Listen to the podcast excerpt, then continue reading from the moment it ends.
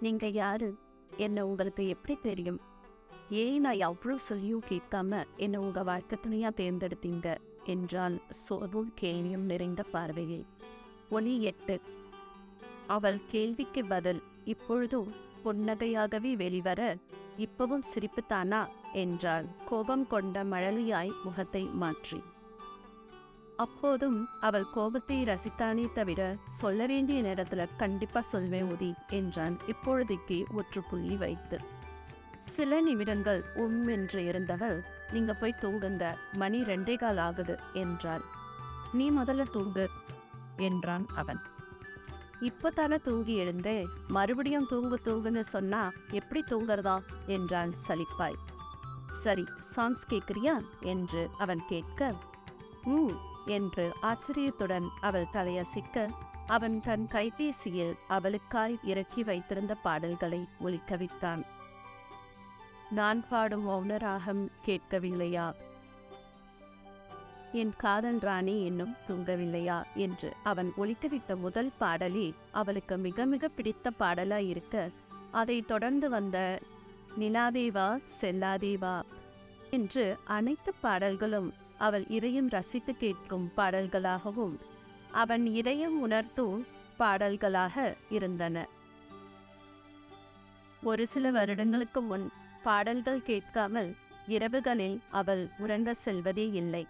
ஆனால் தற்போதெல்லாம் இசையை கூட அவள் ரசிக்க மறந்துவிட்டாள். அப்படி இருக்க அவளுக்கு இரவில் பாடல்கள் கேட்பது பிடிக்கும் என்று அவன் அறிந்திருப்பதே ஆச்சரியம். அதிலும் ஒழித்த அத்தனை பாடல்களும் அவளுக்கு மிக மிக பிடித்தமானவை என்பதில் வியப்புடன் அவன் முகம் பார்த்தாள். ம் என்று கண்களால் அவன் வினா எழுப்ப ம் கேட்டாலும் நீங்க சொல்ல போறதில்ல. அப்புறம் என்ன லுக்கு? என்று துடுக்காய் சொன்னவள் சட்டென்று தன் நாக்கை கடித்து இமைகள் மூவி சாரி என்றாள் அழகாய். அம்மாடி என்ன வாய்? இதுக்கு நீ பேசாமலேயே உயல் குட்டி மாதிரி கண்ணை உருட்டி உருட்டி எப்பவும் உரைப்பியே. அப்படியே முறைச்சுக்கிட்டு இருந்திருக்கலாம் என்றான் அவன். நான் முயல்குட்டியா அப்ப நீங்க? என்று அவள் கோபமும் ஆர்வமும் கலந்த வினவ அதை நீதான் சொல்லணும் என்றான். ஆ கரெக்ட் என்று யோசித்தவள் ம் சஸ்பென்ஸ் சிங்காரம் ஓகேவா? என்றான். இதுக்கு நீ பேர் வைக்காமலே இருந்திருக்கலாம் என்று அவன் சலித்து கொள்ள. நல்லா இல்லைல்ல.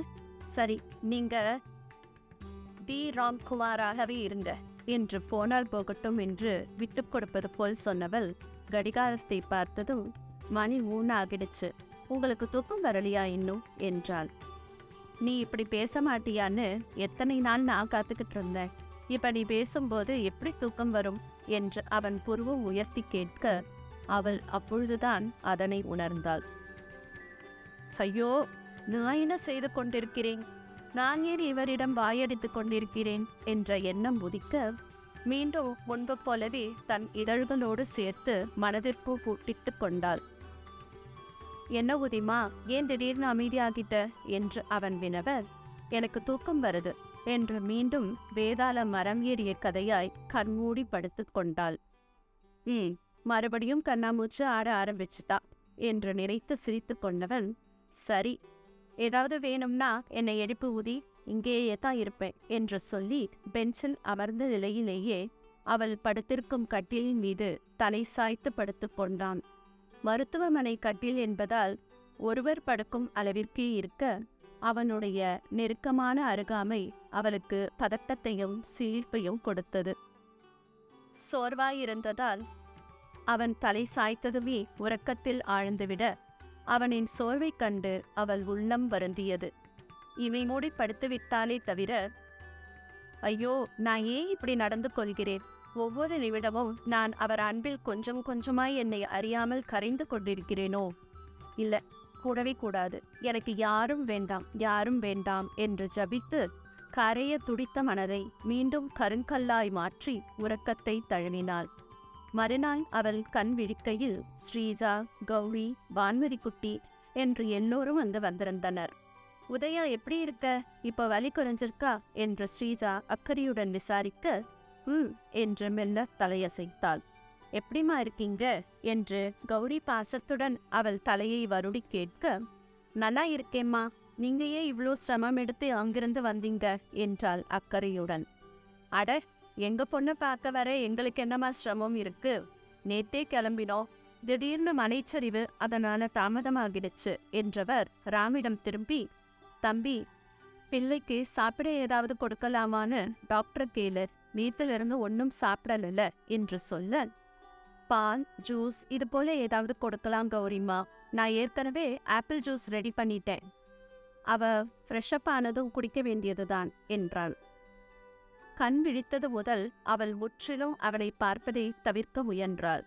ஏனெனில் அவனை பார்க்கும் போதெல்லாம் அவள் உள்ளம் அவன் அன்பில் கரைவதை அவளால் தடுக்க முடியவில்லை. ஆனாலும் அவன் விட்டு விடுவானா என்ன? ஒவ்வொரு நொடியும் தன் அன்பாலும் அக்கறையாலும் அவளை தன் வசப்படுத்திக் கொண்டே இருந்தான். தவிர்க்க முடியாத வேலை விஷயமாக அவன் ஊருக்கு சென்று வரும்போதெல்லாம் மட்டுமே ராமனும் கௌரி அம்மாவும் அவளை கவனித்துக் கொள்ள வேண்டியதாய் இருந்தது. மற்ற நேரங்களில் அவனே அவளுக்கு தேவையான அத்தனை பணிவிடைகளையும் செய்தான். சில நேரங்களில் தன்னை மீறி அவனிடம் நன்றாய் பேசுவதுமாய் பல நேரங்களில் தன் கூட்டுக்குள்ளேயே அடைந்து கொள்வதுமாய் அவனின் மனம் நிலத்தில் விழுந்த மீனாய் தத்தளித்து கொண்டிருந்தது. அவளின் மனப்போராட்டம் ஒருபுறம் இருக்க அவளின் சிகிச்சை ஒவ்வொரு கட்டமாய் மேற்கொள்ளப்பட்டு சிகிச்சையாய் போன் டிரான்ஸ்பிளான்டேஷன் முடிவடைந்து பதினைந்து வருடத்திற்கு முன் தன் மான் கால்களால் அவள் துள்ளி ஓடிய தருணம்.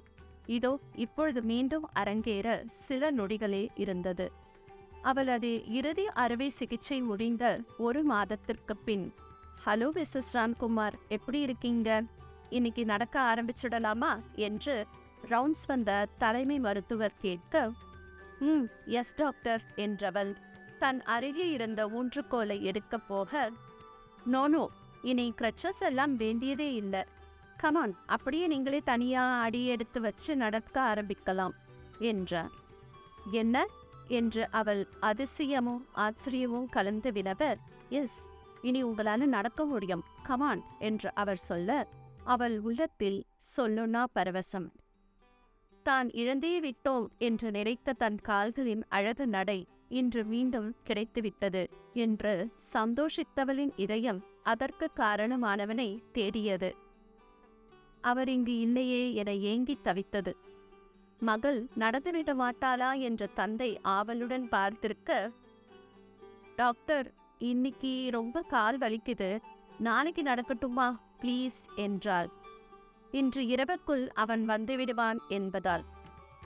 வலி இருக்கத்தாமா செய்யும். நடக்க நடக்கத்தான் சரியாகும் என்று மருத்துவர் சொல்ல உதவி மருத்துவரும் உடன் வந்திருந்த செவிலியரும் அவளை நடக்க சொல்லி ஊக்குவித்தனர்.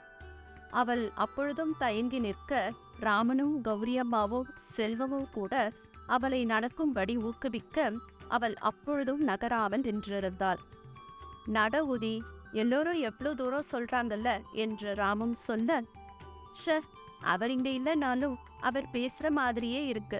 வர வர நீ அரலூஸ் ஆயிட்டே போற உதி என்று தன்னைத்தானே மனதுக்குள் திட்டிக் கொண்டவள். என்ன உதியா? இது அவர் கூப்பிடுறதாச்சே? என்று அதற்கும் வியந்தாள். என்ன உதி நின்னுகிட்டே கனவு காண்ற? எல்லோரும் வெயிட் பண்றாங்க பாரு. நட என்றான் ராம் மீண்டும். இப்பொழுது அவன் குரல் மிக அருகாமையில் ஒலிக்க அவள் சட்டென்று நிமிர்த்து பார்க்க அவள் அருகே அவன் நிஜமாய். ராம் என்றவள் விழிகள் ஆச்சரியத்தில் மூழ்க நடவுதி என்றான் அவன் உந்துதலாய். ம் என்று தலையசைத்தவள் முதல் அடி எடுத்து வைக்க அவள் கால்கள் சற்றே தடுமாறியது. ஊன்றுகோலாய் அவன் கரம் நீட்ட சில நொடிகள் தயங்கி நின்றவள் மெல்ல தன் வலை கரத்தை அவன் முரட்டு கரத்தில் தவழவிட்டாள். அவள் மெல்ல மெல்ல அடிகள் எடுத்து வைக்க பக்குவமாய் அவள் அறியாமல் தன் கைகளை விடுவித்துக் கொண்டவன் முதன் முதலாய் நடைபழக கற்றுக்கொள்ளும் தன் பிள்ளையை ரசிக்கும் தந்தையின் பாவனையில் தன்னவளை ரசித்திருந்தான். தாய்க்கு பின் தாரம் மட்டும்தான் பழமொழியா என்ன? தந்தைக்கு பின் தன்னவன் என்னும் புதுமொழிக்கு இலக்கணமாய் அவன் திகழ்ந்தான். ராமன் கௌரி அம்மா மருத்துவர்கள் அனைவரும் அவள் அறையின் வாயில் வரை நடந்து சென்று திரும்பி வந்து கட்டிலை அடையும் வரை அவளை ஆர்வமாய் பார்த்திருந்தனர். Very good.